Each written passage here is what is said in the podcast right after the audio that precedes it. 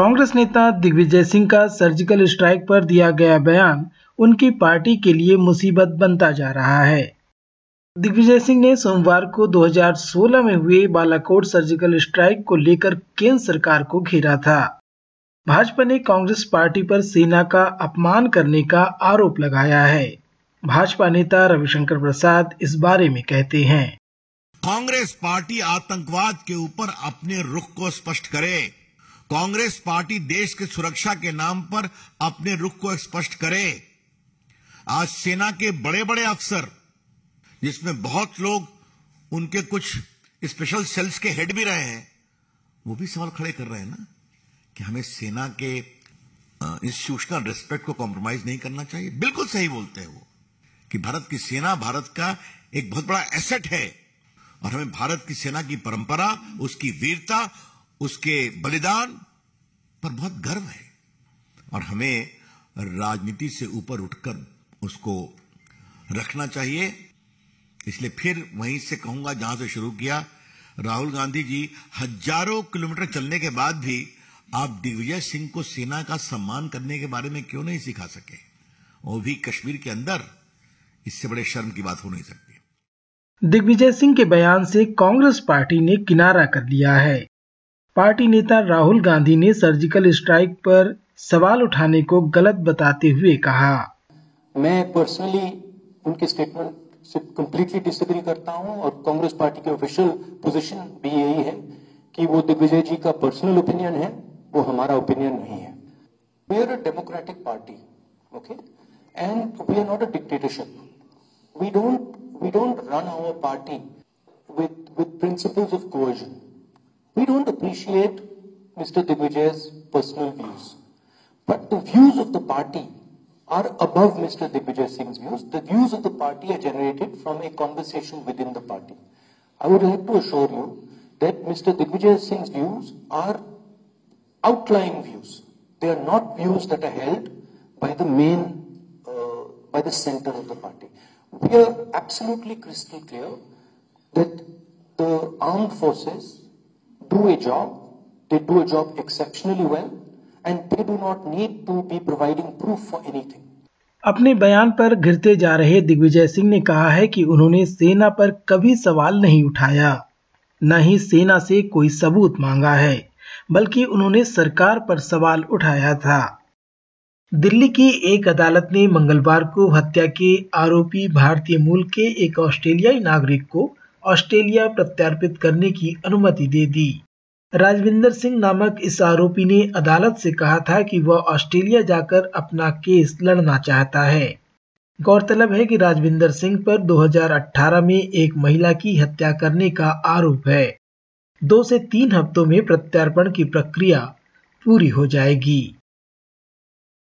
2002 गुजरात दंगों पर बनी बीबीसी की डॉक्यूमेंट्री फ़िल्म को लेकर हंगामा मचा हुआ है। कई राजनीतिक दल प्रधानमंत्री नरेंद्र मोदी और केंद्र सरकार पर फ़िल्म को प्रतिबंधित करने के लिए आड़े हाथों ले रहे हैं। मंगलवार रात दिल्ली के जवाहरलाल यूनिवर्सिटी में फ़िल्म के प्रदर्शन को लेकर छात्रों और प्रशासन के बीच टकराव देखने को मिला।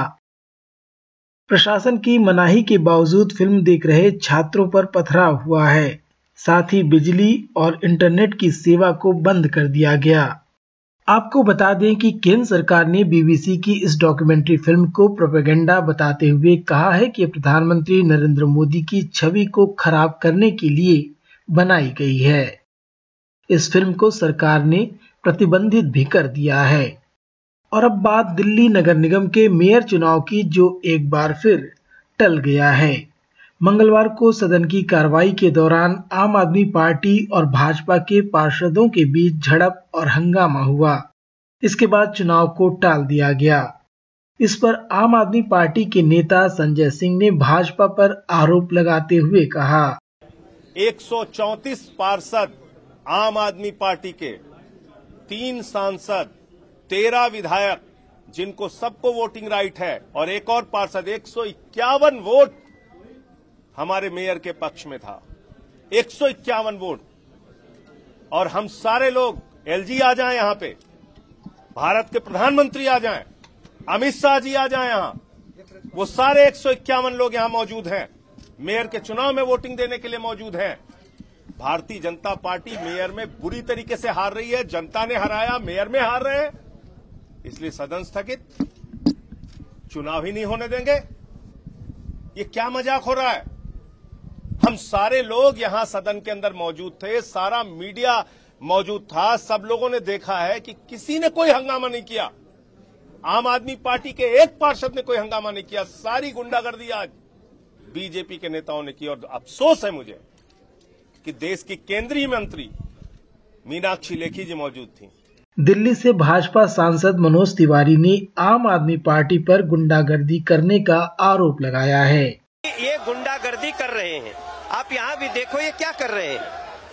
गुंडागर्दी कर रहे हैं।